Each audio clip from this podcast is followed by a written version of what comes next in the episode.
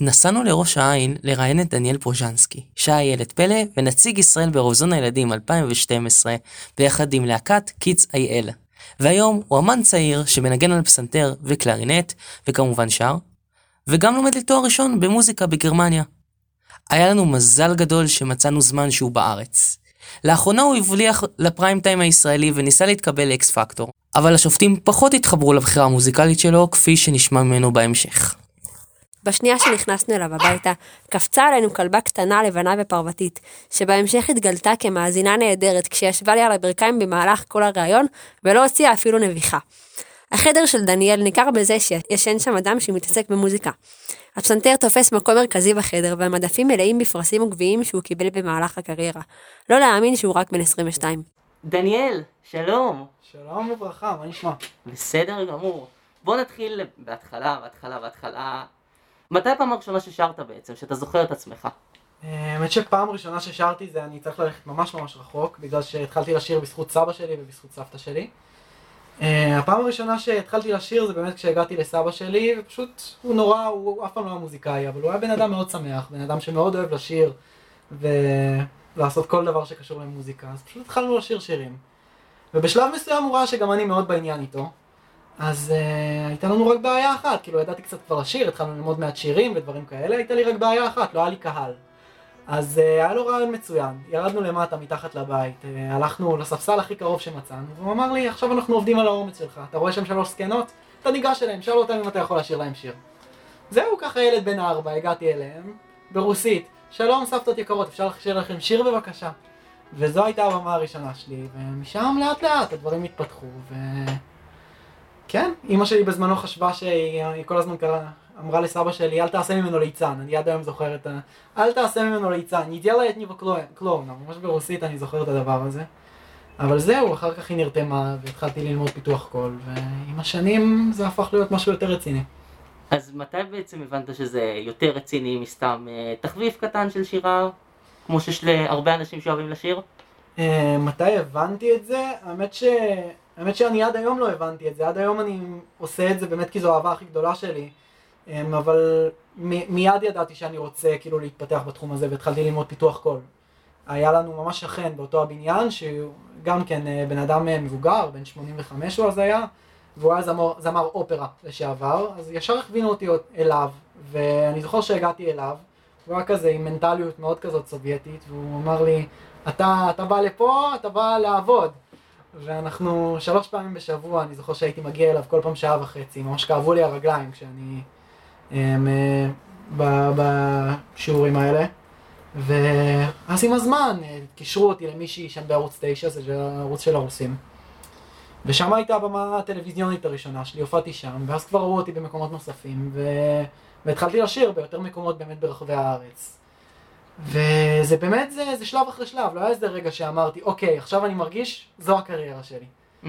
אתה בעצם נולדת בארץ? כן, נולדתי פה בארץ. נולדת בארץ, משפחה מרוסיה. אה, מאוקראינה, כן. מאוקראינה. שלא יעברו אותי, אוקראינים והרוסים. אני, אין לי בעיה, זהו, מבחינתי הכל ברית המועצות לשעבר, כשאמא שלי הגיעה זה בכלל, הכל היה אותו דבר, אז היום זה כבר בדיעבד. אבל אם אמא שלך אומרים לה שהיא רוסיה ולא אוקראינית, אין שום בעיה עם זה, כן? לא, אין מה לענות. ממש אין בעיה עם זה, כן, הגעתי, נולדתי פה אבל. רגע, ומה בעצם היה הגיג הראשון שלך שהוא לא העולם הרוסי, שהוא לא לשיר ברוסית, או... שהוא לא העולם הרוסי, האמת שהגיג הראשון שלי היה, זה גם כן סוג של סקטוריאלי. כי הגיג הראשון שלי היה באמת אה, עם העולם היותר חרדי, אה, חב"ד. האמת שאני לא בדיוק זו... אני כן, כן, עכשיו אני נזכר, אה, אני, הייתה לי איזושהי הופעה באמת בפני אוכלוסייה שהיא יותר רוסית, בהיכל התרבות בפתח תקווה, ושם היה בחור מאוד נחמד בשם דוד פדידה. אמ, שהוא היה מנהל של, אה, מנהל של איזושהי להקה שקוראים לה קינדרלך. אה, כן, ו, וקינדרלך, אה, קינדרלך היו אז להקה מאוד מפורסמת בעולם החרדי, להקת ילדים, והוא גם ייצג עוד זמרים חרדים, ו, וזה באמת היה ה gig הראשון שלי, הוא ראה אותי, והוא אמר בוא אני אצרף אותך סולן בלהקה, ושם בעצם התחלתי לשיר גם קצת יותר בעולם החרדי. אמ, כן, אה, אחר כך הבנו שקינדרלך פחות יתאים לי בגלל שאני literally לא יודע לרקוד בשום צורה. אמ, אה, אז התחלתי באמת להופיע יותר אה, מול העולם החרדי בהופעות סולו. וכאלה, ולשיר יותר ביידיש, מה שלמדתי מסבא וסבתא שלי, אז גם לשם זה מאוד מאוד התחבר.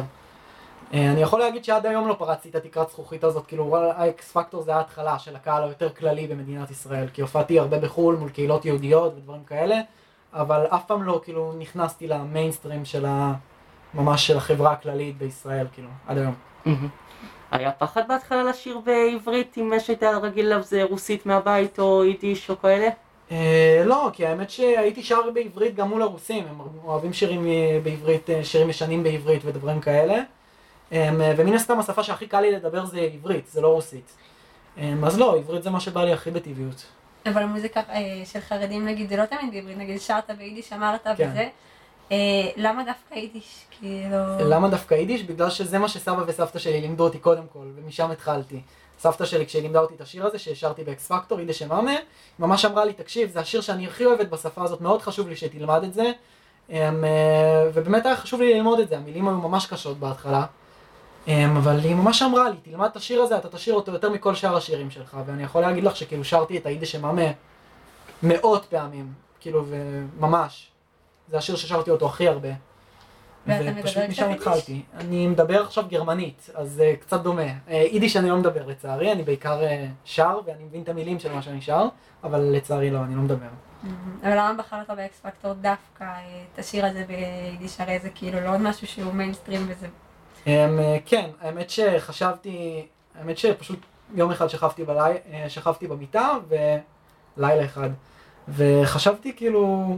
אני מופיע המון, גם נגיע לזה, בדיורים מוגנים ודברים כאלה, וזה תמיד מאוד מאוד מוצלח. כאילו, האנשים מאוד מאוד נהנים מזה. ואמרתי כאילו, לעזאזל, זה כל כך טוב, ומה אם אני פעם אחת אביא את הדבר הזה as is, לקהל היותר כללי ולא למי שאני שר את זה בדרך כלל. ואמרתי כאילו אקס פקטור, יש זמרים שהם הרבה יותר טובים ממני, כאילו אני, שר, אני חושב שאני שר בסדר, שאני שר טוב, אבל כאילו תמיד יהיו זמרים יותר חזקים ממני, ואני לא מתיימר להיות מהזמרים הכי טובים בישראל. ואמרתי אם אני מגיע למקום הזה, אז אני חייב להגיע עם משהו שהוא לגמרי לגמרי שלי, שלא יהיה עוד מאות כמוני ש- ש- ששרים ככה, וכאילו, ויהיה לי מאוד קשה. אני אמרתי אם אני מגיע לשם, אני מגיע עד הסוף עם מה שאני, מי שאני, עם מה שבאתי מהבית, עם מה שאני עושה כל החיים שלי, ותמיד קצת פחדתי להראות את זה, פחדתי שיצחקו עליי, אבל הגעתי לאיזשהו גיל שאני כבר בשל להוציא את זה החוצה, ואמרתי, שיצחקו, כאילו, אני מגיע עם מה שאני הכי אוהב לעשות, ונראה מה יהיה. כאילו, זה בעצם לבוא הכל או כלום. כי... כן. כי... כי זה... אבל הרבה דברים בחיים אנחנו נעשה הכל או כלום, לא אם אתה הולך באמצע, אז רוב פעמים זה הבינוני, זה כאילו, זה בסדר, זה חמוד, אבל אני לא חיפשתי לעשות שם משהו חמוד. חיפשתי או שיהיה כן או שיהיה לא, כאילו, וזה היה הסיכוי הכי טוב שלי ומה שהכי רציתי להביא לשם. אז זו הייתה כאילו צורת מחשבה שלי שהביא אותי לשיר שם תהידה שממה, וגם בעיקר זה לעשות המון כבוד לסבתא שלי ולסבא שלי שלימדו אותי. מבחינתי אין דרך יותר טובה להנציח אותם מאשר להמשיך את הדבר הזה שהם לימדו אותי. זה, זה השירים הכי הרבה נשמה בעצם, לדעתי בעיניי, כאילו, זו שפה שהיא מאוד, הכי הרבה נשמה. זה, יש על זה שנים על גבי שנים של מסורת של יהדות, אה, של יהדות התפוצות, וזה, זה, mm-hmm. מרגישים את זה. טוב, אז אם כבר נגענו באקס פקטור, בוא תספר על תגובות ובכלל על תהליך קצת מאחורי הקלעים, מתי זה היה, מתי עלית וכל השלבים שעברת בדרך. האמת שבהתחלה בכלל אה, התלבטתי אם ללכת על זה או לא, בגלל שזה היה מאוד מאוד צמוד לטיסה שלי לגרמניה. היום אני לומד בגרמניה תואר ראשון בקלרינט, וזה היה מאוד מאוד צמוד. אמרתי, אני אעשה את זה עכשיו, לא. אמרתי, בסדר, נלך על זה, ראיתי שזה בערך מתאים בלוח זמנים.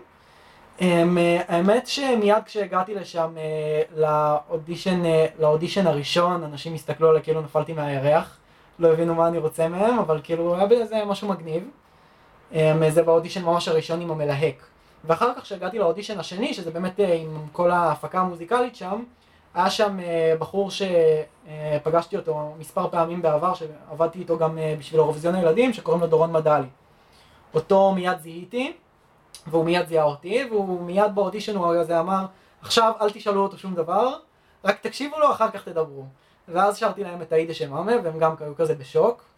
הם, אה, והם אמרו, זה מה שאתה שר. כאילו, הם מאוד אה, היו איתי באותו הראש, והם, אה, וזה היה ממש מגניב, כי חשבתי שזה באמת יכול לעבוד. כי זה, זה פתאום הדבר הזה, החלום הזה של לשיר אידה שמאמה במיינסטרים, באמת תופס איזשהו כיוון רציני. בהתחלה חשבתי שיזרקו אותי מכל המדרגות, שיגידו לי מה אתה... תבוא עכשיו עם איזה משהו, עידן עמדי, אמ, משהו...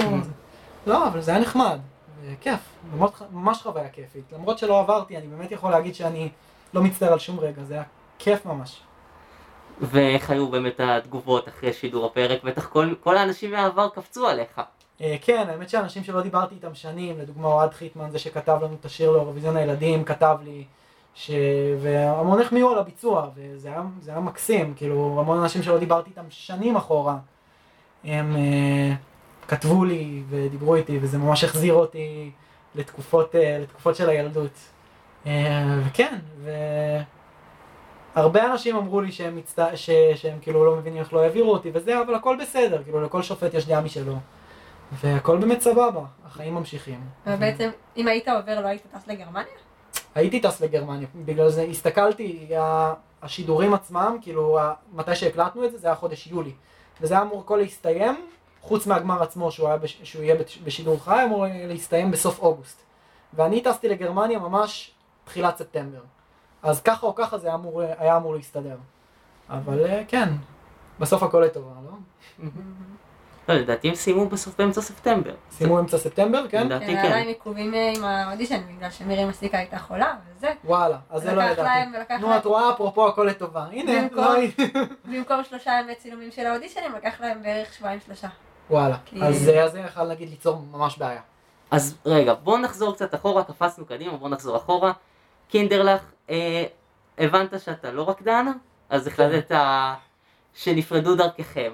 אה, פחות שנפרדו דרכנו, אלא יותר אה, שאני ממשיך, אה, ממשיך עם דוד פדידה, שהוא זה שמנהל את, ה, את הלהקה שם עד היום.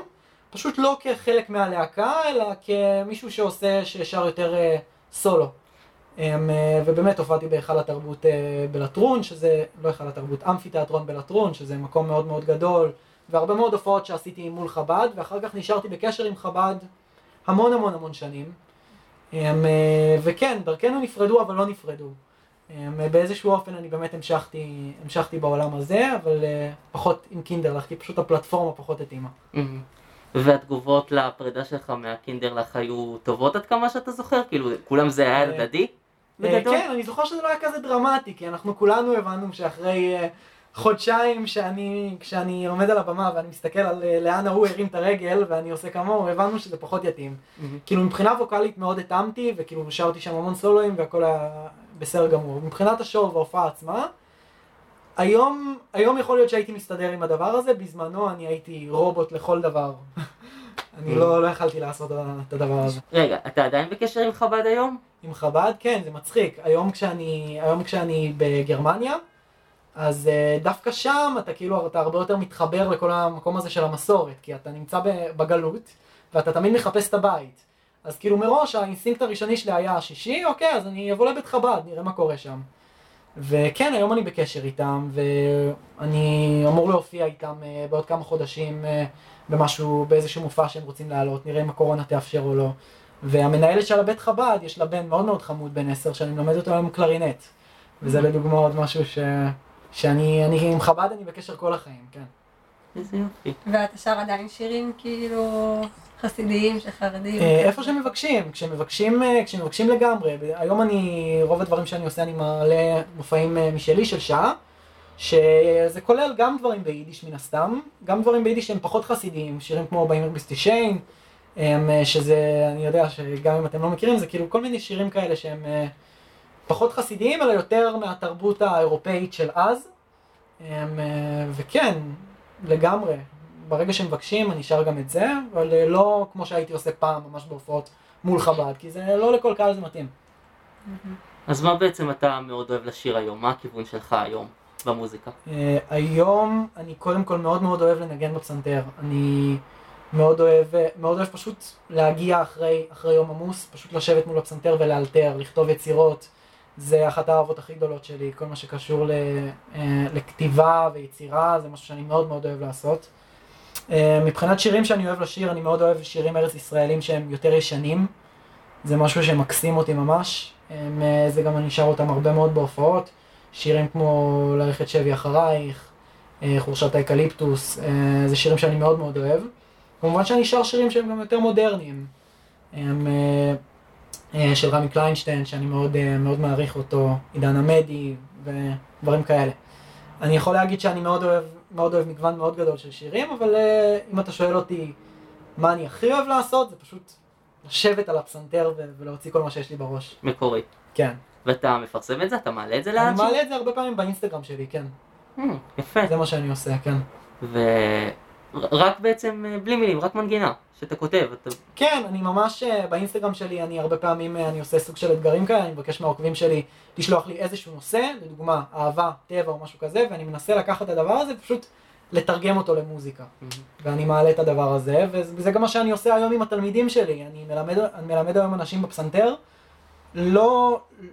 הכיוון שלי, ברור שיש המון אנשים שרוצים לשבת על הפסנתר ולנגן מוצרט, והכל בסדר. אמ, אני יכול ללמד גם את זה, אבל מה שאני בעיקר מתמחה בו זה לתת לאנשים את הכלים לשבת על הפסנתר, יש להם איזשהו, איזשהו רגש בראש, איזושהי מחשבה.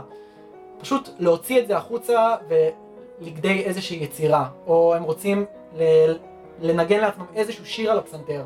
אז איך בשנייה הם מוצאים אקורדים לדבר הזה, מנגנים. הרבה יותר אה, פיתוח עצמי והבעה עצמית דרך הפסנתר. זה משהו שכל החיים שלי אני מתעסק בו בעצמי, ובעיניי זה, זה דרך מדהימה, זה כמו טיפול פסיכולוגי. יש לך דברים שהלחנת לאנשים אחרים אולי? האמת שזה פחות יצא לי לעשות. הם, אה, אני לא יצא לי להלחין, אה, להלחין אה, לאף אחד שום דבר. הם, אני זוכר שהיו כמה שירים, כמה שירים שאני כתבתי בעצמי מילים והלחנתי, והלחנתי מנגינה, אבל בעיקר הדברים שאני עושה זה יותר אינסטרומנטלי. אז נחזור ל... באיזה, באיזה שלב בעצם נכנס אירוויזיון הילדים פה?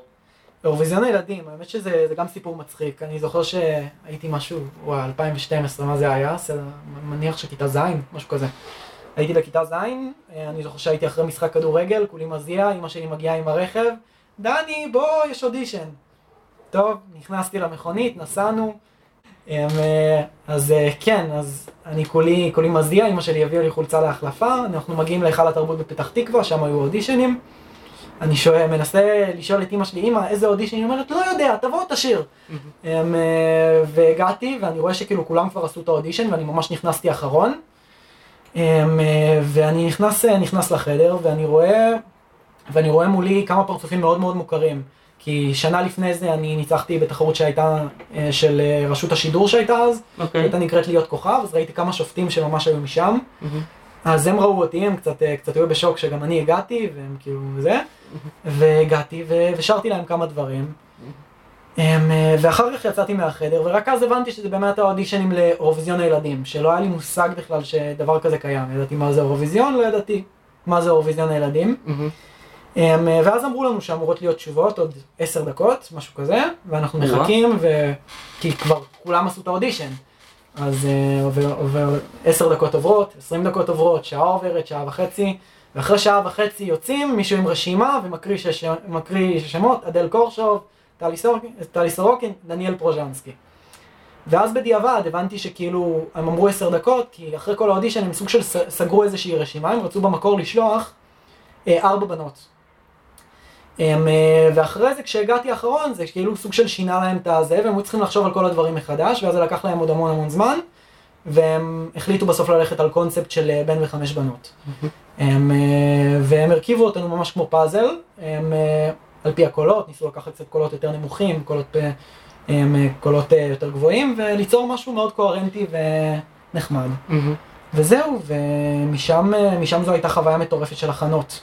רגע, כן. עוד עוד מעט נגיע לשם. ברור. לפני זה אני זוכר שזה היה קדם פרטי די מוזר, נציגים של מועצת התלמידים שהיו שם באולם, או משהו כן, היה כזה. משהו כזה, נכון, אתה צודק, אני ממש ברח לי מהראש, כן, היה, נראה לי שהיו מועצת תלמידים שם, נכון. כן. מה מה הם עשו דרך אגב, אני עד היום אני לא יודע, מה התפקיד שלהם? כנראה בגלל שזה ילדים, אז הם רצו גם נציגות של מועצת תלמידים בשופטים. גם אני לא הבנתי את זה בזמנו, אמרתי לעצמי, מה? טוב, אוקיי. בסדר. לא, כי אני זוכר את הדיווחים על זה בזמן אמת. שכאילו, ואת כל התמונות, סגרנו את היכל התרבות פתח תקווה. כן. כמה אנשים ביקשו לאודישנים? כמה ילדים היו שם? אתה זוכר בערך זוכר, אה, סדר גודל? אני זוכר סדר גודל של כמה עשרות, אני זוכר שהם הביאו המון אנשים שהיו אז בבית ספר למוזיקה, והם הביאו עוד כמה אנשים שהם הכירו מתחרויות, אז נגיד אני זכיתי שנה לפני זה בלהיות כוכב, אז הם אה, הזמינו גם אותי לאודישנים, כאילו הם לא פתחו את זה לציבור הכללי. הם, הם הזמינו כאילו אנשים ספציפיים לאודישנים. מה לדעתך, אם אנחנו גולשים קצת, אבל עוד שנייה נחזור לאירוויזיון הילדים, ברור. מה לדעתך אה, מצב התחרויות מוזיקה לילדים אתה, בישראל? אתה מרגיש שיש קצת חוסר בזה?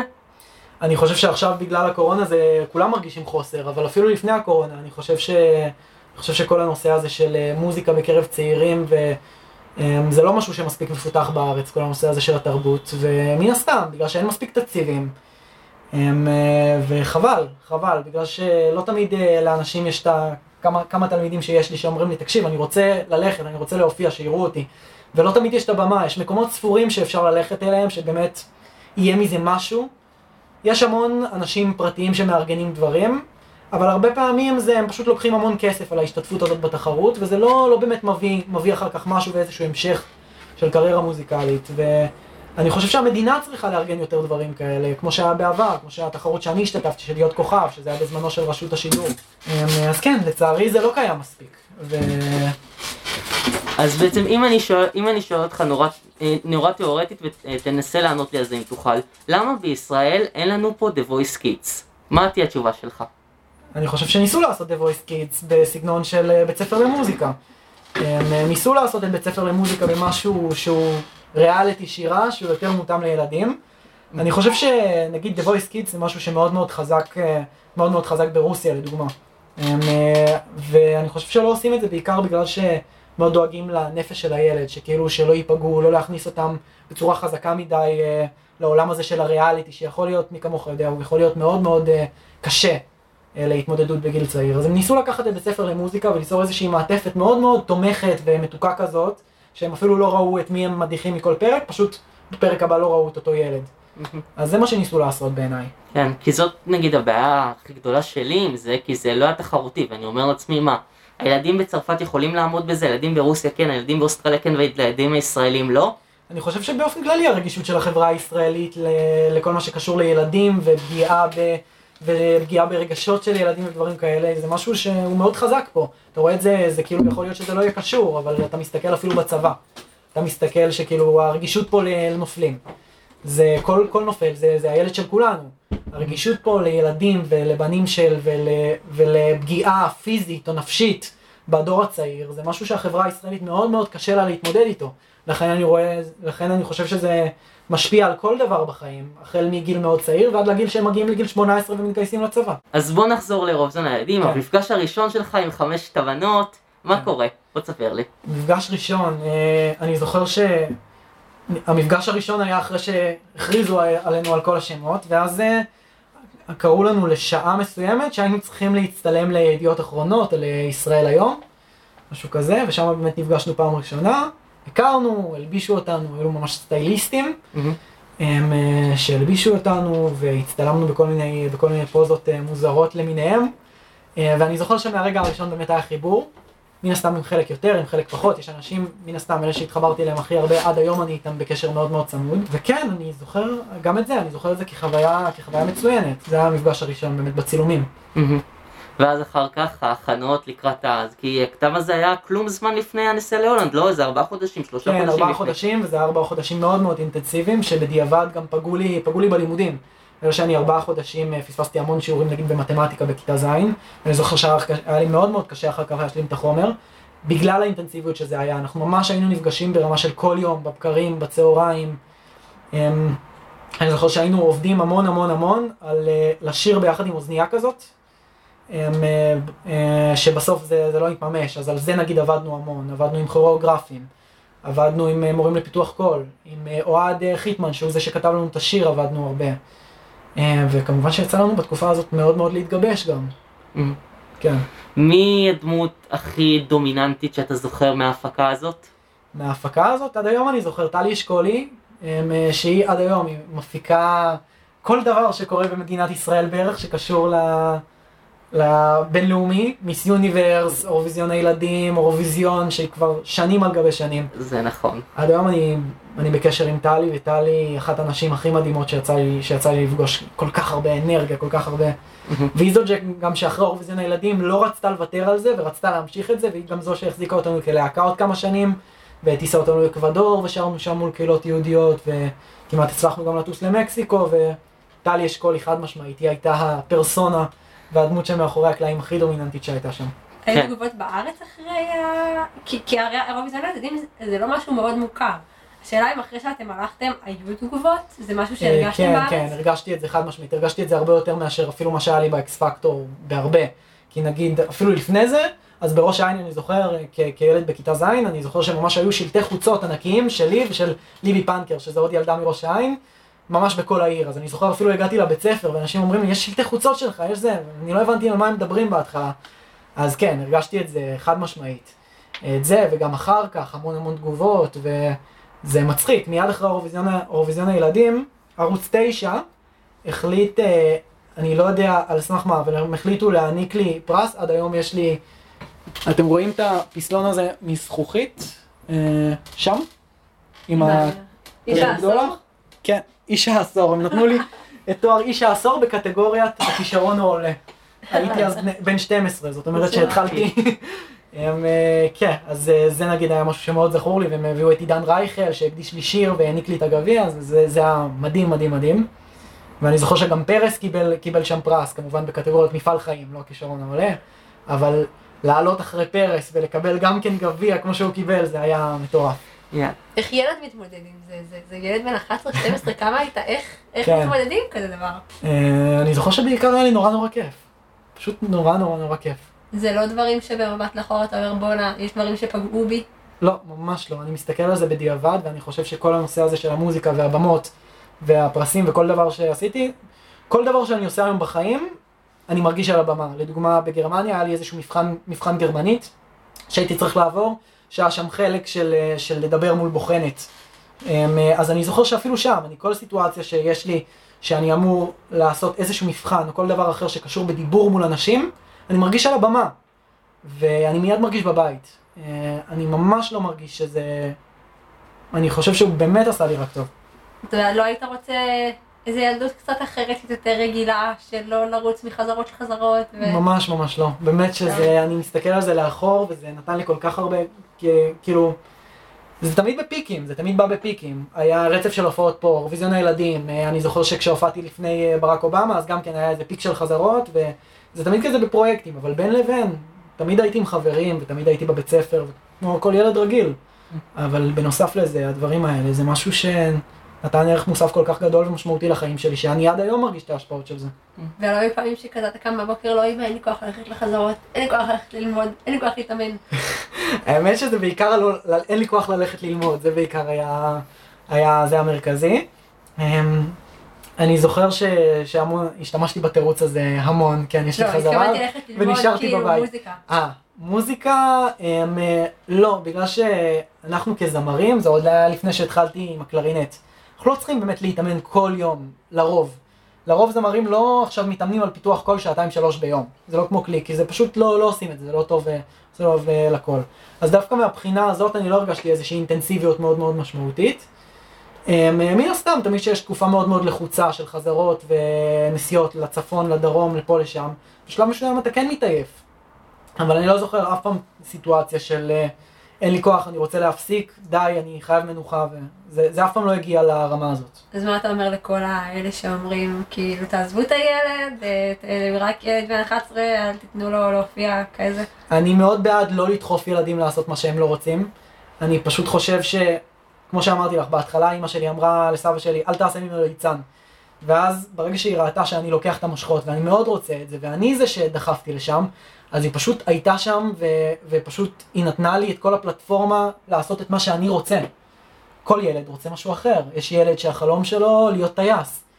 אז את רואה שהנטייה לשם, אז זה, אני לא בעד לדחוף ילדים לעשות ותעשה את זה ותעשה את זה ותעשה את זה וללחוץ. אבל ברגע שהילד מאוד מאוד רוצה, אז אני חושב שזו הזכות והחובה של כל, כל הורה לספק לו את הפלטפורמה ואת, ה, ואת המקום להביע את עצמו ולממש את, את הדברים שהוא רוצה ואת החלומות שלו. אז זה בדיוק מה שקרה איתי ועם אמא שלי. בוא נגיע לנסיעה להולנד, כמה זמן לפני, אה, אה, משתתפים אחרים, בית מלון, כל מה שאתה יכול לספר לי, עיתונאות, כל מה שאתה יכול לספר לי לפני ההגעה לבמה.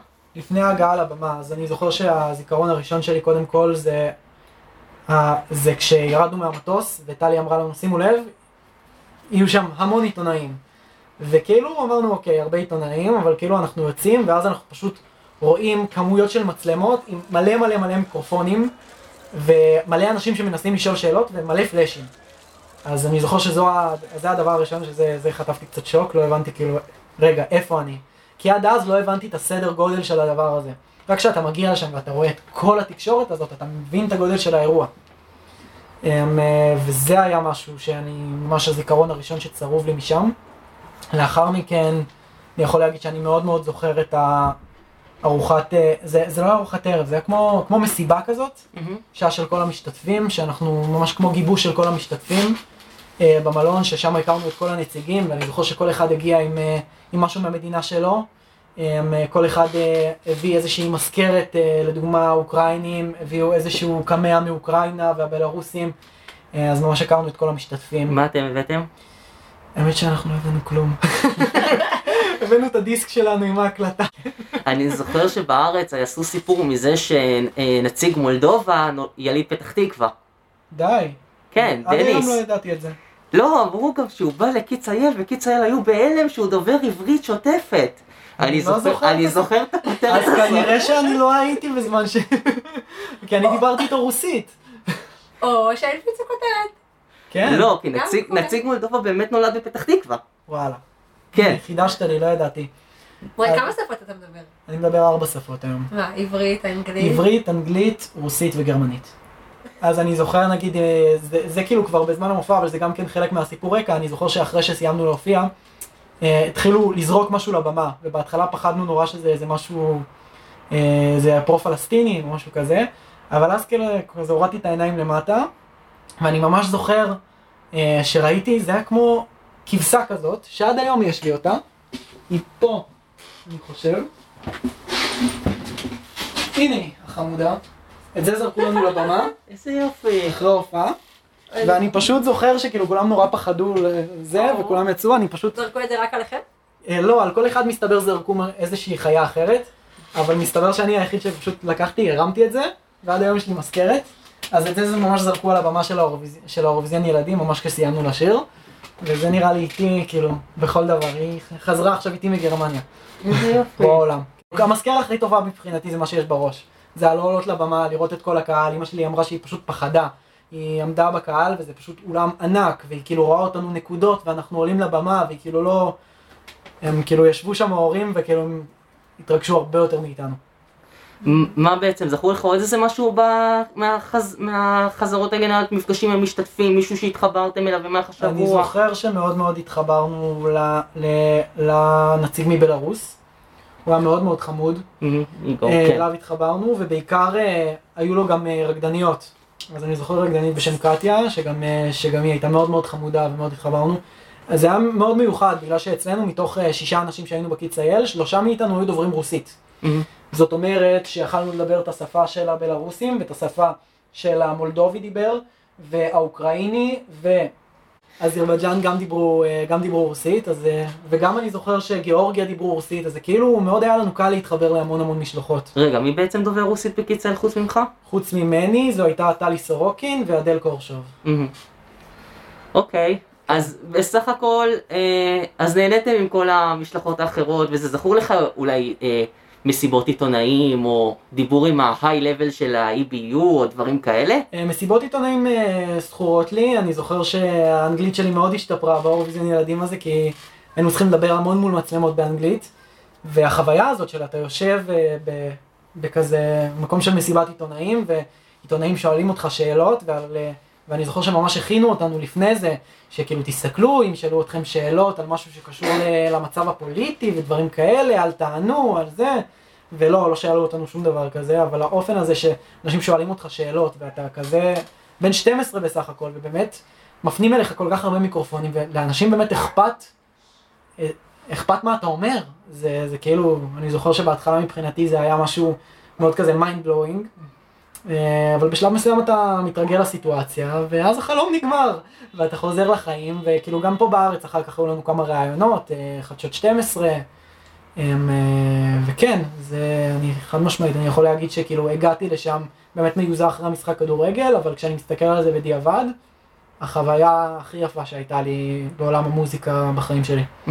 שם ספציפית בהולנד. כמה זמן זה... כן. כמה זמן זה להיות שם? כי... שבוע בסך הכל. שבוע מה? חזרות, חזרות, חזרות. אה, הרי איך זה עובד? בהתחלה יש לך אה, חזרה אחת. זה ממש כמו באירוויזיון, חזרה שהיא לא מצולמת. אה, אחרי זה יש לך, אה, אני כבר לא זוכר, תקן אותי אם אני טועה, יש אה, חזרה שנייה, נכון? אה, שהיא כבר מצולמת. נכון. אה, ואז יש אה, חזרה גנרלית, שהחזרה הגנרלית, כבר ממש השופטים, הם נותנים את הניקוד על פי החזרה הגנרלית. לא, אמור להיות עוד איזה חזרה בבוקר שעושים את הרן המלא בפעם הראשונה. כן, משהו כזה. הם, אה, אז על אחת מהחזרות, כאילו השופטים עצמם. הרי איך זה מתחלק הניקוד? זה חלק השופטים נותנים, חלק הקהל נותן. אז uh, השופטים ממש uh, נותנים, uh, נותנים את הניקוד שלהם על פי אחת החזרות האחרונות. Um, uh, ואז בהופעה גדולה, הקהל בבית זה ממש בשידור חי וכולם נותנים את הניקוד. Um, uh, ואני זוכר שהחוויה הכי מרכזית מכל הדבר הזה מן הסתם זה אתה יושב שם בחדר החדר הירוק הזה, um, uh, וזה בעיקר uh, הניקוד. נכון. אתה יושב ואתה כולך כזה מסתכל על המסך ואתה אתה כמו בסרט. אתה מתחילים להקריא את המדינות ואתה... רוסיה נותנת ככה, זה נותנים ככה. וכן, ו... וכל פעם כשעוד מדינה עוברת, המתח הזה של כמה דירגו אותי וכולם מצלמות ומנחים, אתה, אתה מרגיש שזה לא, לא החיים שלך, שזה איזה סרט הזוי, הזוי, הזוי, הזוי. כל תשומת הלב הזאת. בשנה הזאת מקריא הנקודות בא איתכם או שהוא הקריא מהארץ? לא, הוא הקריא מהארץ. הוא הקריא מהארץ, כי אני זוכר שזה גם היה מישהו שהוא מוכר, נכון? יכול להיות, אה, אני חושב, אני חושב, אני חושב, אני לא זוכר בדיוק מי זה היה. אוקיי, כי היום הם מקריאי הנקודות מביאים אותם איתם במטוס. באמת? כן. לא, לא, אז זה היה, אז זה היה, אני זוכר שזה שודר. ובעצם לא, לא נגענו בזה, נגענו בזה חלקית, אבל איך הייתה ההופעה? עכשיו, אתה יודע, היום אני שמעתי להנאתי שערכתי מונוגה לברוז הילדים, עברתי על כל השירים שלנו, ואיך נהניתי מההופעה שלכם. כן? כן. אמ, אה, ההופעה, אני זוכר שאתה עולה לבמה, ואין פחד, כאילו לא מבחינתי, אין, אין שום דבר, אתה פשוט עולה ואתה בשיא ה... בשיא האדרנלין, כאילו אני לא זוכר שהייתי באדרנלין כזה אי פעם בחיים שלי, ואתה פשוט עולה ואתה כולך באנרגיות מטורפות, מטורפות, מטורפות, וזה מסתיים ככה, שתי נכון. שניות. הם, אה, והאנרגיות מגיעות לשיא כשאתה מגיע לסולו שלך. הסולו שלי אפרופו היה אמור להיות יותר ארוך, Mhm. בעוד טה טה טה טה טה טה טה טה טה טה טה טה טה טה ואז אמור להיות עוד שניים כאלה. אבל בגלל, אה, שהם מאוד הגבילו בזמן, בסוף הם, נאלצו לקצר את זה. אבל אה, בגלל הדבר הזה אתה ממש מרגיש שאתה גם יכול לבטא את עצמך, ושאתה שר שם, ואתה יודע שמיליונים מסתכלים, וכל הקהל בבית, וקול כל כך גדול, ואורות, ובמה עצומה. זה, זה אנרגיות ברמות של... אה, מי שלא חווה את זה, כל כך קשה לתאר את זה. זה לא התרגשות, זה פשוט אדרנלין פסיכי. ואז, ואז תוצאות, אתם מגיעים למקום השמיני אם אני לא טועה, מתוך כן, כן, 12, כן. שאני אישית הייתי מרוצה ממנו. כן. תכלס, גם אנחנו, תראה, הייתי די ריאלי לגבי, ה, לגבי מה אנחנו יכולים לעשות, בגלל שהיו המון המון מדינות שהתאמנו הרבה יותר זמן לפני זה. אנחנו, חיברו אותנו ממש, ממש מעט זמן אה, לפני, ולא היה לנו מספיק זמן אה, להתאמן. כי אתה יודע, בישראל עושים את זה כמו בישראל, הכל בדקה ה-90. ברור. כן, אה, אבל כאילו סך הכל, ברור שעכשיו בדיעבד יכלנו לעשות את זה קצת יותר טוב, פה לעשות את ההרמוניה יותר טובה. וסך הכל אני חושב שנתנו הופעה מכובדת. כן, לגמרי. מי לצורך העניין, אתה זוכר שדיברתם קצת על מי לדעתכם מכך, מי יותר זה? אני זוכר שממש לפני האירוויזיון, מה שאמרת עכשיו הזכיר לי, אנחנו פשוט היינו עוקבים אחרי כל סרטון ביוטיוב שהיה עולה של אנשים שהיו מדרגים, מי לוקח מקום ראשון, מי לוקח זה, ושם כאילו אנחנו הי- היינו בהלם, בגלל שדירגו אותנו המון אנשים בשלישייה הראשונה. המון אנשים בסרטונים האלה ביוטיוב. ו... ובאמת כאילו חשבנו שהיו לנו קצת אופוריה בהתחלה, אבל בגלל שעושים את זה בסטודיו אפשר לעשות את זה המון המון פעמים. ובשביל לעשות את זה בצורה כזאת בלייב אתה צריך המון המון המון חזרות. מה שלא היה לנו מספיק זמן. כן. אמ, אה, אבל אה, כן, אני ממש זוכר אה, שזה... כן, זה בעיקר החוויה הזאת של לראות- את הסרטונים האלה ביוטיוב שכל אחד מעלה, זה מאוד מאוד זכור. אני רואה פה שאת רוסיה ייצגה לריקה, שבעצם כן. הייתה קמבקיסטית, היא ייצגה שנה, שנה לפני, אם אני לא טועה, את מולדובה. כן, אני זוכר סיפור כזה, כן. לריקה הייתה מצוינת דרך אגב, זמרת מדהימה. מהמם. אני זוכר שהייתה מלווה גם כן במורה לפיתוח קול, והיא כל הזמן, אני זוכר, היא כל הזמן הייתה מתחממת. כל הזמן היינו שומעים אותה מאחורי הקלעים, מה, מה, מה, מה, מה, מה, מה, רק אותה, כל הזמן. כן, היה לה גם את, ה, את הניסיון הזה. אבל אתם הימרתם על מישהו אצלכם בלהקה, או משהו, שיר מסוים שאתה זוכר אנחנו שהשישייה מאוד אהבה, או מישהו, בנ, או מישהו אנחנו בנפרד? חשבנו שההולנדים ילכו ממש הרבה יותר רחוק ממה שהם היו, אנחנו חשבנו שההולנדים ממש יגיעו למקום, ה- ממש לאחד המקומות הראשונים. וואי, ממש גם אני. אמ, אה, ואני זוכר שנתנו גם, אה, למי זה היה? אני, אני חושב, אני חושב שאנחנו הימרנו על, אה, על שוודיה שתגיע לאחד המקומות האחרונים. אני זוכר שלא ממש אהבנו את השיר שלה. כן. אמ, וידענו שהגיאורגים גם כן יגיעו, בגלל הסגנון שלהם שהוא כל כך שונה מכל השאר, גם כן ידענו שהם יגיעו גבוה. מי זכה בסוף? אני רק לא... האוקראינים. אוקראינה לצערי עליה לא הרב. הימרנו, בשום צורה הייתי בטוח שהיא תגיע ל- לחמישה, לחמישה השנייה. כאילו מקום שישי, חמישי, זה המקום הריאלי שאנחנו חשבנו שהיא תגיע. המקום האחרון שלי, השיר היחיד שאני מדלג עליו בפלייליסט, שאני אני שומע את כולם להנאתי, אה, אזרבייג'אן, סלע, אינדה, איביס, כאילו, וזה עובר, בייבי. סוויטי בייבי, וכל זה. אוקראינה, לא, דלג, אין לי כוח אליה, אין לי כן, כוח כן. למשפחה הזאת. דרך אגב, אתה יודע, בסוף הם זכו בגלל שהכל הכל שם היה פוליטי, אנחנו, לא היה לנו מה לעשות עם זה. אבל אולי זה, זה סקופ, אבל אנחנו ממש תפסנו אותם מחלקים נקודות, המדינות האלה של אה, בלארוס, אוקראינה, כאילו אנחנו נצביע לכם ככה, אתם תצביעו לנו ככה. בסוף הם לקחו בגלל חלוקת נקודות האוקראינים, בגלל שכל המדינות האלה של אוקראינה, רוסיה וכל האזור, הם פשוט הצביעו אחת לשנייה, גם Mhm. ראו את זה בניקוד. כן, זה קורה גם באירוויזיון הרגל, אני זוכרת שנה שעברה ישבנו לראות את זה, אני בדרך כלל לא כל כך באה כן. לאירוויזיון, ושנה שעברה ישבנו כזה, שנינו ועוד כמה חבר'ה שאוהבים אירוויזיון כן. פשוט הצטרפתי אליהם, והם יושבים כזה, כן, הנה, עכשיו הוא יצביע על ההוא, הנה, עכשיו הוא יצביע על ההוא, הנה. כן, אני ממש זוכרת את זה. אני זוכר שהייתי בפרס הש- השנה, בזה, וזיהיתי נכון אה, עשרה מתוך 19, דוזים. די. כן, והיה כזה, ועכשיו ה-12 נקודות ילכו לקזחסטן. קזחסטן, יש! זהו, אז זה המון המון פוליטיקה, וזה לא בהכרח היה לה את השיר הכי טוב. אמ, אבל אה, תשמע, יש אנשים שקוראים לזה בלדה עוצמתית, אתה יודע. כן, כן, כן, לא, אני חושב שהיא זמרת מצוינת, היא גם כזאת קטנה עם קול כזה גדול, זה נותן אפקט. אתה אומר בעצם שבעצם אתה הגעת למקום שמיני בגלל פוליטיקה, כי בגלל לא, ששונאים אני את חושב. שהמקום השמיני יגיע לנו. אמ, אה, אה, אולי מקום שישי, אולי הייתי נותן לנו, אבל לא, זה בערך האזור הזה אני חושב שזה המקום הריאלי שהיה לנו. אבל אני חושב שכן מדינות אחרות אה, היו יכלו, להתברג יותר גבוה עם הדבר הזה, אם זה היה נטו רק מוזיקה, אבל אנחנו לא חיים בעולם סטרילי. לא, הכל משפיע על הכל. שמרתם על קשר עם מישהו מהמשתתפים, אתה או אחד מחברי הלהקה שלך אחר כך? דיברתם קצת? אה, אני זוכר שעם הבלארוסי, אה, תקופה מסוימת אה, עם הבלארוסים, ממש גם עם הרקדנים, שמרנו קצת על קשר, אבל לא, לא, לא ממש ככה, אני זוכר. קצת עם הגיאורגים, ממש בכמה שבועות של אחרי, אבל אה, לא זכור לי ששמרנו ממש ככה על קשר יותר רציף מהמם. עם אה, מישהו מהם. מעניין אותי, אם אני קצת רץ קדימה להיום, כן. אתה מבצע את לטי מיוזיק ווין? כמה לא, זמן? האמת שלא יצא לי, לא יצא לי לבצע את זה. יצא לי לבצע את זה רק עם קיץ אייל באקוודור ודברים כאלה כשהפענו ביחד, אבל אני בעצמי, לא, אני זוכר, אני ראיתי כמה קאברים נורא מצחיקים לזה ביוטיוב של אנשים שעושים. אמ, אבל לא, לא. אתה תוכל לתת לנו קטע של לטי מיוזיק ווין? כן, ברור, אני יכול אפילו לעשות לכם את זה ביחד עם הפסנתר. נתחיל מהפזמון? Music Queen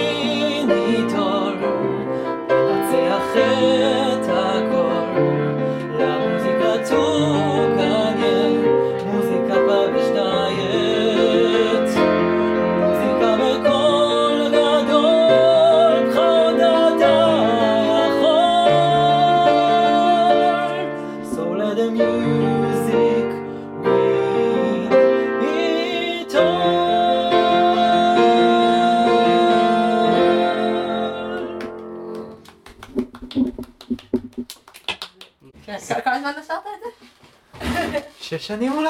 אתה. שבע? לא, זה משהו שנחקק בדם, אפשר לשכוח. נשרת את זה כל כך הרבה פעמים, אתה אומר. כן, חד משמעית. מסתבר שלא מספיק, אבל... אה, כן, עכשיו אתה... אתם יושבים שם, אתם הרגשתם איזשהו לחץ על הכתפיים, כאילו, של כן, מדינה כן, שלמה? ברור, ברור, ברור. אתה מרגיש כאילו, אפילו אם זה לא ככה, אתה מרגיש שכאילו כל המדינה על הכתפיים שלך ואתה חייב... אה, חד משמעית מרגישים את זה. כן. אה, הלחץ הוא שם, אבל שוב, הרבה יותר... מבחינתי, אני יכול לדבר על החוויה הסובייקטיבית שלי. סובייקטיבית, הרבה יותר אדרנלין ו- והתרגשות וכיף מאשר לחץ. אבל יכול להיות שזה בגלל שכאילו כבר לפני זה היו לי הרבה, המון, הרבה מאוד שנים של ניסיון על הבמה. זה לא היה איזה משהו ש... כאילו גם הופעתי במקומות גדולים, הופעתי ב... לא מופע סולו מן הסתם, אבל כחלק מהמופע, הופעתי בקיסריה, הופעתי בלטרון, אה, שזה מקומות של 12-13 אלף איש שאתה מופיע מולם.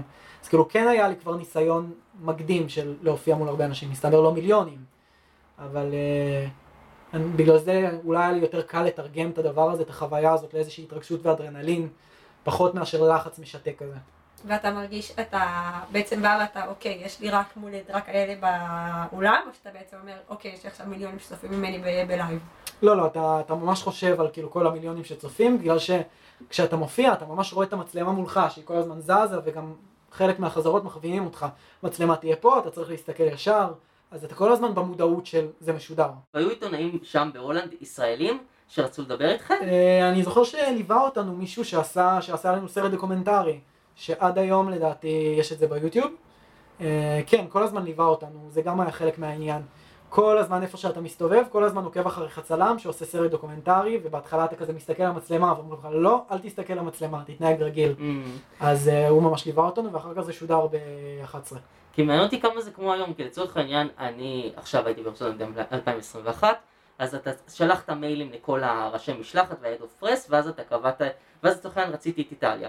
אז האיטלקים אמרו לי, סבבה, אנחנו נהיה בבוקס אחד, בשעה כזאת וכזאת, תבוא, יש לך רבע שעה. כן, כן, זה ממש היה ככה. אז באתי, ישבתי, ראיינתי את האיטלקית. ככה. ממש ככה, אותו דבר, כן. אה, האמת שעכשיו שאתה מספר לי זה כאילו לשמוע את הצד השני. מבחינתי אני הייתי כמו בבת מוריונטה, אומרים לי, אתה הולך לפה, יש לך ראיון עם זה, בבקשה. כאילו. כן, איזה יופי. כן, הכל אה, ממש ממש היה אז אה, בצורה הזאת, נראה לי הגיוני, כן.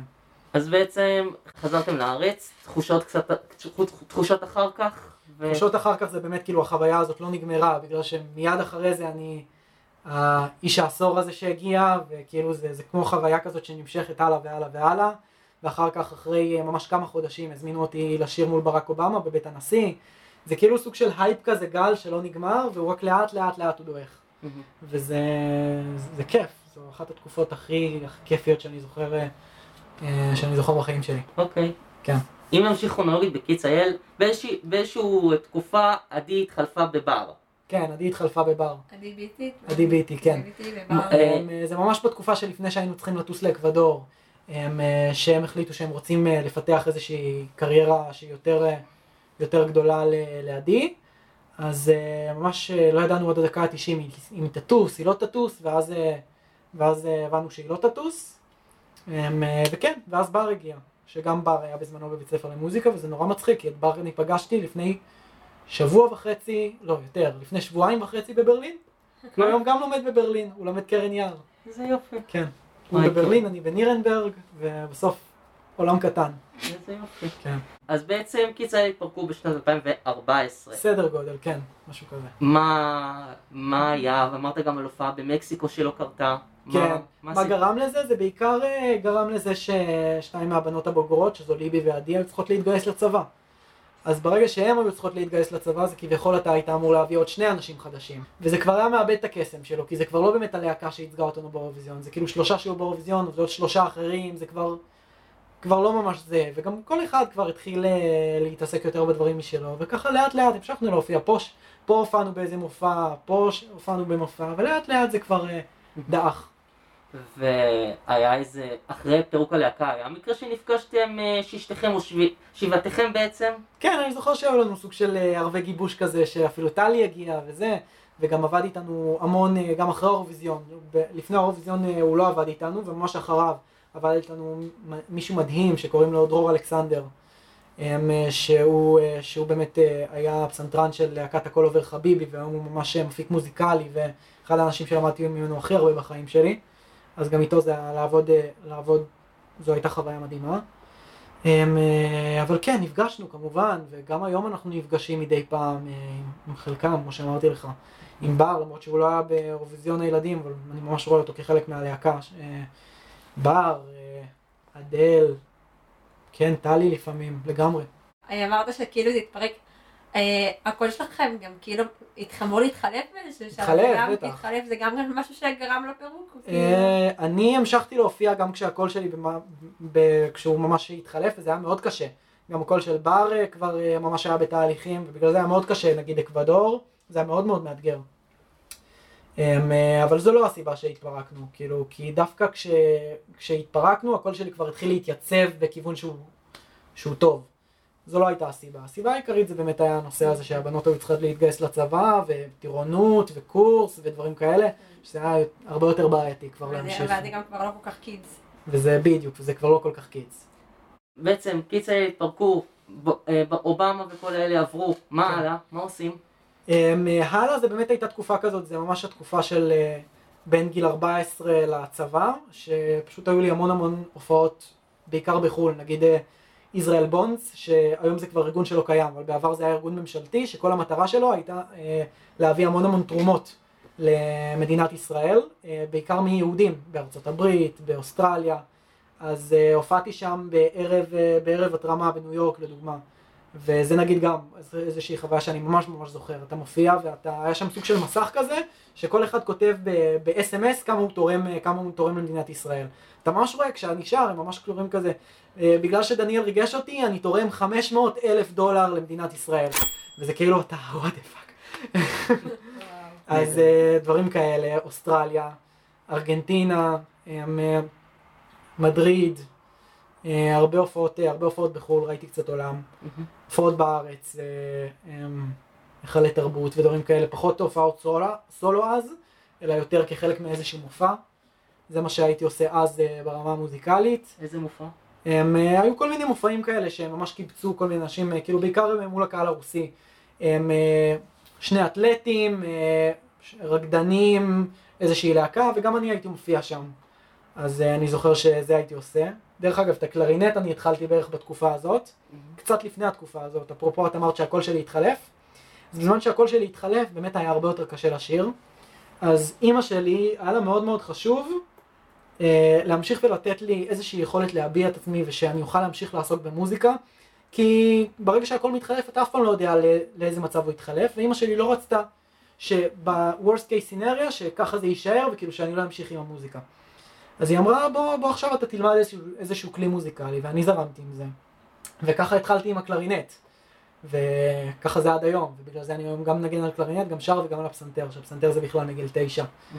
אמ, כן. רגע, אבל בכל מקרה, הפסנתר היה שם, אז אה, לא היית מאבד את זה גם בלי הקרנית. הפסנתר היה שם, אבל הפסנתר זה לא משהו שאתה יכול עכשיו לעשות עליו יותר מדי הופעות סולו, בגלל שאני פסנתרן בסדר, ואני הרבה, אני, אני מאוד טוב ב- בלאלתר ולהביע את עצמי ולכתוב יצירות, אבל אף פעם לא הייתי פסנתרן קונצרטים, שאני עכשיו מופיע מול 500 איש בהיכל התרבות, קונצרט של דניאל פרוז'נסקי והפסנתר.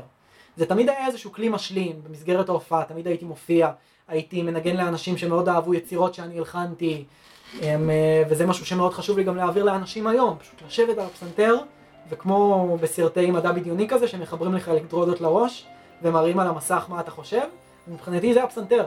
אתה פשוט יושב, ועם מילים אתה לא יכול להביע את כל כמות הרגשות שיש לך בראש הרבה פעמים, והפסנתר, יש לו כזה רוחב וכזה היקף של צלילים ורגשות, ושזה הכלי האולט- האולטימטיבי להביע את עצמך.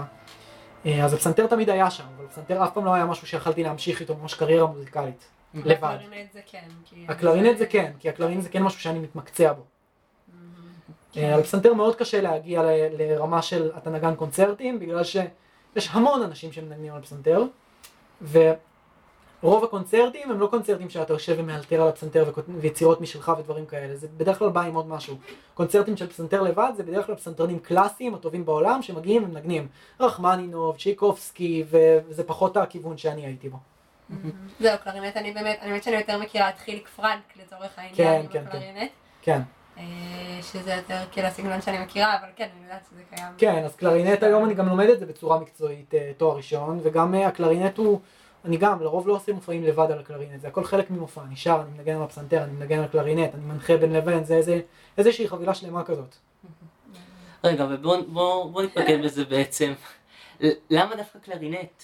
למה דווקא מה מה קלרינט? אותך שם ולא נגיד כלי כלי אחר, חצוצרה, קרן יער אפילו. האמת שיש לי, יש לי תשובה דיפלומטית בשבילך ותשובה לא דיפלומטית בשבילך. אשמח לשניהם. התשובה הדיפלומטית זה שהקלרינט זה, זה כמו הכל, הוא יכול להביע כל דבר, הוא יכול להביע, הוא, הוא יכול לעשות קולות של חיות, אה, תרנגול, ציפור, הוא יכול, אה, זה, זה כמו קול, אתה יכול ממש להביע איתו דברים, לעשות, אתה נושף לתוך הכלי, וזה כאילו נותן לך עוד איזשהו עזר לבוא ולהביע את עצמך שם.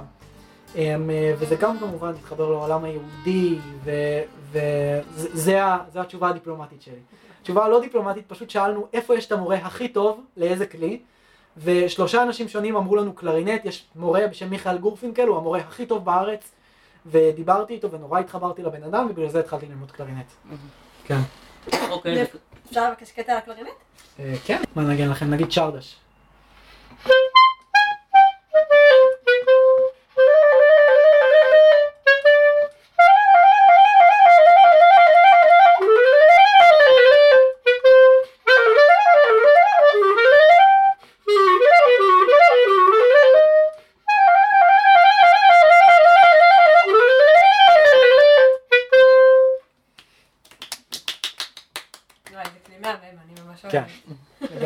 רגע, אז כמה שנים בעצם, או שאתה עדיין- אה, למדת עם המורה הזה, המורה הטוב שכולם המליצו עליו? אה, עם המורה הזה ממש למדתי איתו עד לפני חמישה חודשים. למדתי איתו, ואז אה, אנחנו הסכמנו שהשלב הבא בהתפתחות המוזיקלית שלי זה באמת לעבור לגרמניה. אצל מורה, אותה מורה שקוראים לה שירלי בריל, שהיא באמת היום נחשבת לאחת, ה, לאחת הנגניות הכי טובות בעולם, חוץ מזה שהיא בן אדם מדהים. ישראלית? כן, ישראלית, והיא גם, היא עשתה את אותה הדרך בגיל 18, נסעה לגרמניה ללמוד. אה, וכן, והיא מדהימה, והקטע הזה של אתה מגיע לגרמניה, למדינה זרה, לנירנברג, באמצע בוואריה, שבוואריה, אם אתם לא מכירים, בוואריה זה גרמניה אמיתית, ברלין זה לא, ברלין זה לא גרמניה. בוואריה זה גרמניה הארדקור. אה, ושמה, שאף אחד כמעט לא מדבר, גר... לא מדבר אנגלית, ולא, אתה פתאום נכנס לכיתה ו... היי, מה שלומך? זה כאילו, יש בזה איזה משהו... ובן אדם כל כך מואר וכל כך עוזר, ו... ואני לומד ממנה המון המון המון, והחוויה עצמה של לחיות בגרמניה, לבד, בדירה, אה, זה משהו מטורף. איך באמת מסתדרים ככה? אמ, אה, זהו, האמת שזה היה איזושהי... אני ואימא שלי ביחד כל החיים שלנו, אבא שלי נפטר כשהייתי בן שלוש, ואנחנו ממש ביחד, הכי הרבה שעזבתי אותה אי פעם זה לשבוע, שבוע וחצי שהייתי בטירונות, ואז חזרתי הביתה לסופש ועוד שבוע. זה הכי הרבה, אחר כך בצבא הייתי חוזר כל יום הביתה. ואז יש אנשים שעוזבים את הבית, הרי איך זה קורה? תהליך הדרגתי, בסוף שוכרים דירה, בהתחלה שוכרים דירה בערך בעיר של ההורים או עיר ליד, חוזרים לסופ"שים, אמא מבקרת, פה שם. אז אצלי זה היה הרבה יותר קאט. אני פשוט טסתי לגרמניה, ופתאום, הנה, אנחנו רק עכשיו חזרתי, אנחנו שלושה חודשים, לא ראינו אחד את השני, וזה היה נורא מוזר. ובהתחלה זה היה קשה. אפילו הדברים הכי, הכי טריוויאליים, אתה חוזר הביתה ואתה, וואי, אין אוכל במקרר, אני צריך לבשל. וזה, זה, זה, בהתחלה זה, אתה, זה מוזר לך מאוד, ולנקות. זה, כל הזמן, גם פה הייתי מנקה, אבל כאילו, אתה ממש צריך לתחזק את הבית בעצמך, לנקות, כביסות, סופר והכל. אבל אתה מתרגל, אתה לומד, וגרמניה זה ארץ הבירוקרטיה, גם, גם עם זה צריך להתעסק. ארץ הבירוקרטיה הבלתי נגמרת. עד היום הם לא נתנו לי ויזה קבועה. הכי הרבה שהצלחתי להשיג מהם זה ויזה סטודנט זמנית, והם עד היום בוחנים את המסמכים שלי. כבר חמישה חודשים. כן, אז uh, ארץ הבירוקרטיה הבלתי נגמרת, אז גם בזה צריך להתעסק. והלימודים, שזה בשפה, אני לומד בגרמנית, אז uh, הייתי צריך ללמוד את הגרמנית בארץ. הגרמנית שלי עד עכשיו היא לא זה, אני יודע לדבר בגרמנית, יודע להבין גרמנית, אבל זו, זו רמה אחת, ולשבת בשיעורים ובהרצאה להיסטוריית המוזיקה במוסופוטמיה, ואחר כך uh, לכתוב על זה, לכתוב על זה איזושהי סקירה בגרמנית על מה הבנת מההרצאה הזאת, זה רמה קצת שונה. אז גם זה אתגר בפני עצמו. סדר גודל, בהרצאות הראשונות באמת לא הייתי מבין כלום, אבל אז אתה מוצא דרכים, דרכים להתמודד עם העניין הזה, לדוגמה, הגעתי לפרופסור וביקשתי ממנו, הם מאוד מסודרים, זה אתה חד משמעית יכול להגיע לגרמנים, ביקשתי ממנו רשימה של הנושאים שאנחנו נעשה כל שיעור מעכשיו עד כמה שהוא יכול. הוא נתן לי לשלוש שנים הקרובות, מה הוא עושה בכל שיעור, נושא. אז אני לפני כל שיעור, אני פשוט רואה כמה סרטונים על הנושא ביוטיוב, ואז אני מגיע כבר לשיעור עם איזשהו חומר רקע בראש על הדבר הזה, וכבר הרבה יותר קל לי לקשר את הנקודות. אז- יש עוד סטודנטים זרים שם? יש עוד סטודנט ישראלי אחד, אה, הוא בן 30, הוא שם אה, לומד ג'אז, גיטרה ג'אז, וסטודנטים זרים, כן, יש המון. כאילו זה כזה 70% גרמנים, 30% סטודנטים זרים, המון סינים, המון קוריאנים, אה, כמה, הרבה, הרבה מאוד איטלקים, אבל אה, האירופאים, העניין איתם, שהם לומדים גרמנית בבית ספר, כמו שהם לומדים, כמו שאנחנו לומדים אנגלית, הם לומדים גרמנית, גרמנית זה ממש שפה אירופאית מאוד מאוד מרכזית, שהמון לומדים אותה בבית ספר, והם מגיעים לשם, כאילו אני הייתי מגיע לשם ללמוד באנגלית. אז מבחינתם זה גם אתגר, אבל אתגר פחות גדול. הם, אה, אבל בסדר, זה, זה מה שמביא אותי ללמוד את השפה בצורה יותר מהירה. ואני ממשיך כל יום ללמוד, ו... וכן, והם לא, לא עושים לך הנחות, ממש לא, בשום שלב.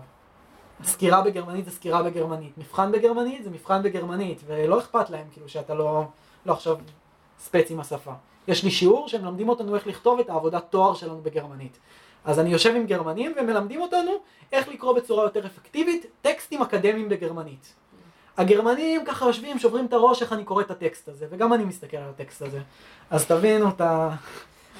עם כל הפנייה והדו והסי והכאלה. כן, כן, כן. המון דקדוק והמון אה, המון מילים שהם לא אומרים לקחת ארבע מילים ולחבר אותם ביחד, וליצור כזו מילה מקיר אחד לקיר אחר, ואז אתה יוצא רק אינגול, שטאטר, שטראסה. ותמיד, אתה יודע, אומרים על הגרמנים שהם נורא מנומסים, אז הם המציאו את השפה שלהם כדי שהם יוכלו לירוק אחד על השני במסווה של שפה נימוסית. כי זו שפה נורא יורקת. לגמרי, לגמרי. כן, ממש. אבל מבחינת המבטא הישראלי זה קצת עוזר, כי זה אותה החטא, זה אותו הרייש, אז אה, כן, לפחות אה, במבטא אני בסדר. אז בעצם הגעת לשם כדי ללמוד עם אותה שירלי, זה מה שהחלטת עם כן, המורה כן, שלך, כן. אבל בגלל שהיא חלק מהאוניברסיטה, אז בעצם אתה התחברת לכל האוניברסיטה הזאת? כן, אתה לא, אתה לא מגיע בדרך כלל ללמוד, אה, ללמוד אצל מורה. כאילו, אתה מגיע כן ללמוד אצל מורה, אבל זה אף פעם לא שיעורים פרטיים. אתה תמיד מגיע לאוניברסיטה, כאילו ככה זה עובד. אחרת, א', אתה לא יכול לקבל אישור שהייה בגרמניה, אם אתה לומד אצל מישהו בצורה פרטית. רק אם אתה נרשם לאוניברסיטה, הם נותנים לך ויזת סטודנט, או לפחות אמורים לתת ויזת סטודנט. אה, אז אה, כן, זה חלק ממשהו גדול, לדוגמה, יש לי שיעורי ריקוד באוניברסיטה, אז הנה, הדבר הזה פגש אותי שוב פעם. אני לומד בלט. וואו. כן, אז אה, זה בסדר, אני, אני לא, אני לא הדחליל היחיד שם. אבל בסדר, השתפרתי כבר, אני כבר קצת יותר תזוזתי. כן. אוקיי. כן. רגע, אבל לגבי, בכל זאת עזרה לזרים, משהו מיוחד, אין? כלום? כלום, שום דבר. כל עוד אתה לא אזרח אירופאי, גם אף אחד לא... תגיד תודה שנתנו לך ללמוד פה. בקצרים עדיין אנטישמים. תראי, אני לומד שם בחינם. איך? כי כולם לומדים שם בחינם. מה זאת אומרת? בגרמניה לימודים הוא חינם. כאילו כמעט חינם. אני משלם 100 יורו לסמסטר. וה-100 יורו הזה גם כוללים את הביטוח, וכוללים את ה- זה שאני יכול להשאיל ספרים מהספרייה, והאימייל של האוניברסיטה, זאת אומרת, אתה לא משלם על הלימודים בכלל. האבל היחיד שלהם, תלמד בגרמנית. אתה חווה שם אנטישמיות? האמת שאני לא חוויתי אנטישמיות בכלל, אני, אני שומע על כל מיני אירועים בחדשות, שפה היה משהו, שם היה משהו, אבל באופן אישי, אני חווה רק חיבוק, והם לא עושים שום הנחה מבחינת הלימודים, וזה בסדר גמור, אבל הפרופסורים מאוד שם בשביל לעזור, הם, וכאילו גם אם להישאר איתך עוד 20 דקות אחרי השיעור בשביל לעזור לך, בשביל לעזור לך ללמוד, הם, ולתרגם לך כמה דברים שלא הבנת, מאוד מאוד עוזרים. אה, הגרמנים הם פשוט עם שבאופן כללי הם יותר כאלה קשים קצת, אז נגיד הגעתי פעם אחת לגרמניה לקנות איזשהו כרטיס, אה, כרטיס אה, לרכבת, משהו לשבוע, אז אה, מן הסתם נתנו לי טופס, הייתי צריך להחתים את האוניברסיטה שלי ולהחתים את כל העולם ואשתו, אבל כאילו היא שאלה אותי איזושהי שאלה פתוחה, כאילו של למה או משהו כזה, ואני לא ממש הבנתי, אז פשוט עניתי לה יא, כן, כן. והיא פשוט התחילה כזה לצעוק עליי, וס יא, יא, יא, כאילו, למה אתה עונה לי, אתה לא מבין אותי, מה יש לך, כאילו, כזה. אני לא יכול להגיד שהם אנטישמים, אני יכול להגיד שהם קצת לא אוהבים זרים, באופן כללי. לא ספציפית יהודים, באופן כללי אנשים שהם לא גרמנים שמגיעים לגרמניה. אבל באוניברסיטה אני לא חווה את זה בכלל. לא, גם אין לך מראה כל כך, יש לך מראה, כן. כן, כן. עד שאני פותח את הפה. עכשיו, אה, הזכרת את זה במהלך איפשהו בשיחה שיש לך תלמידים. כן. בוא תספר לנו קצת על זה. האמת שהדבר שאני הכי אוהב לעשות בחיים, זה, אם חוץ מלהופיע, זה ללמד. ושם אני באמת רואה את העתיד שלי, ובעולם הזה של הלימוד, כי אני חושב שאין זכות יותר גדולה מלהעביר ידע שצברת הלאה. הם, אה, ואני מאוד מאוד אוהב לעשות את זה, וממש עוד לפני גרמניה, הם, אה, היו לי שלושה תלמידים, הם, אה, ועכשיו, וחשבתי, אוקיי, אז כאילו אני טס עכשיו לגרמניה, ומאוד לא רציתי לאבד את זה. אז ממש פיתחתי תוכנית שלמה של, של שיעורים, של איך אני מעביר עכשיו את הדבר הזה, את כל הדבר הזה מהזום. וגם הקורונה מאוד עזרה בדבר הזה. אז עכשיו בגרמניה אני ממשיך בצורה מאוד מאוד אפקטיבית לעבוד עם התלמידים שלי, תלמידת קלרינט, תלמיד פסנתר, תלמיד פיתוח קול, עוד תלמיד פסנתר. יש לי היום שישה תלמידים, שניים בגרמניה, ארבעה בישראל, הם, אה, שאני פשוט מלמד אותם במקביל.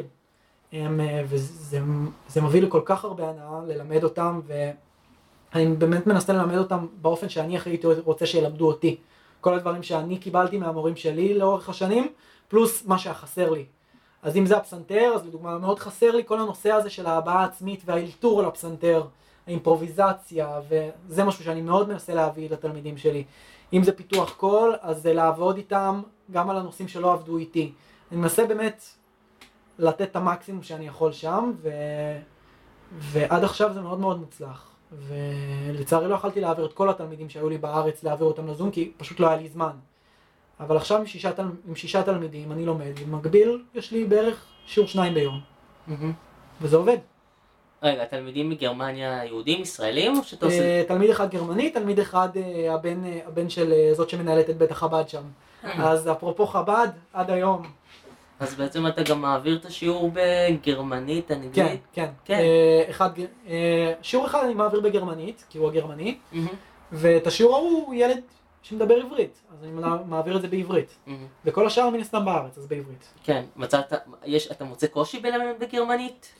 אה, כן, זה יותר קשה, אבל בסוף, כמו לכל דבר, אתה צריך אוצר מילים ספציפי. זה, זה, זה, זה מצחיק, לפעמים אתה מרגיש שאתה מדבר המון המון המון גרמנית, כי אתה מגיע, אתה מדבר עם מישהו, היכרות עצמית, וזה, אתה ספץ, אתה מרגיש שאתה שולט בשפה והכל. פתאום אתה הולך ואתה צריך לקנות, אתה צריך להטעין את הסים שלך של הטלפון, ואתה פתאום, מה אני אומר? זה הכל קשור לאוצר מילים ספציפי, אז אתה צריך ללמוד את אוצר המילים ספציפי של לימוד מוזיקה, ואז זה קצת יותר זורם, אבל בהתחלה זה היה קשה, כן. אבל בטח גם אה, שיחות חולין עם, ה, עם התלמיד, עם המשפחה. שיחות חולין אני כבר יותר טוב. כשהגעתי לגרמניה זה היה קשה, אבל אחרי שלושה חודשים שאתה עושה שיחות חולין, הם נורא אוהבים שיחות חולין, הם נורא דיפלומטיים. אתה מתמחה בזה. אתם לא קרים כאלה, don't talk to me? הם, הם, זה גם וגם. הם כאילו נורא נורא חשוב להם הדיפלומטיה וה... אה, שלום, שלומך, אדון פרוז'ונסקי וזה. מצד שני הם מאוד מאוד, כל עוד אתה לא חבר שלהם, מאוד לא מקרבים אותך מעבר לזה. זה תמיד המעטפת החיצונית הזאת, שהם מאוד שמה, וכאילו לקרב אותך פנימה לוקח המון זמן כאילו להגיע אליהם. אתה הזכרת משהו על אה, שאתה מנגן בבתי אבות וניגנת, כן. תספר לנו קצת על זה. אה, אז ממש במהלך הצבא, אני זוכר שחשבתי, אוקיי, אני ממש רוצה להמשיך עם המוזיקה, אה, וזה קצת קשה עכשיו לטוס לחו"ל, כי זה סיפור עם הצבא, אני הייתי מופיע הרבה לפני הצבא בקהילות יהודיות. באוסטרליה, ארגנטינה, אה, ארה"ב אה, ארבע פעמים. אז רציתי כן להמשיך עם המוזיקה, וחשבתי איך אני ממשיך להופיע, איזה קהל כאילו אני אוכל הכי הרבה לתרום והכי לשמח עם הרפרטואר והשירים שאני הייתי שר הרבה בקהילות היהודיות. שזה ירושלים של זהב, ארץ ישראל הישנה, שירים ביידיש, קלרינט, ואמרתי דיורים מוגנים. גם זה נורא התחבר לי לסבא וסבתא שלי, שמשם התחלתי, אז זה ממש היה לי סוג של סגירת מעגל כזאת. אז אמרתי, אוקיי, אני עכשיו פונה לדיורים מוגנים, ואני שואל אותם, מי רוצה? מי רוצה ש... שאני אופיע שם? והתחלנו אני ואימא שלי להרים טלפונים, להתקשר, ו... ולאט לאט דגנו את המקומות האלה. והיום אה, כשאני חוזר מגרמניה, אה, ממש בינואר מתחיל, מתחיל רצף מטורף של אה, אם הקורונה כמובן לא תעצור. כל מה שאמור להיות במהלך השנה, סדר גודל של 33 הופעות בחודש. אה, וצפון, דרום, מרכז, וכן, ינואר עומד להיות, אה, עומד להיות מטורף. ואני מאוד מאוד נהנה להופיע מולם, בגלל שאני ממש מרגיש שאחרי כל הופעה, זה, זה נותן כל כך הרבה ערך מוסף. אתה רואה את האנשים לפני הופעה, אחרי הופעה, אני הרבה פעמים אוהב להצטלם איתם כזה סלפי כשהם מרימים את הידיים, ואני מעלה את זה לאינסטגרם, וזה נותן כל כך הרבה ערך מוסף. לראות את המצב רוח שלהם עולה, במיוחד בתקופת הקורונה, כשסוגרים אותם שם, ולמשפחות שלהם לא נותנים להגיע, אבל אותי הם מכניסים בשביל כאילו לתת להם רגע איזה אוויר לנשום, לשמוע קצת תרבות. ואתה היית ממש מרגיש את זה עליהם, כאילו, אחרי ההופעה, ועד היום אני ממשיך עם זה, אתה רואה, אני, אתם רואים, אני כאילו בגרמניה, וזה עדיין מאוד חשוב לי ככל שאני יכול, להמשיך אה, להשאיר את זה בתוך החיים שלי.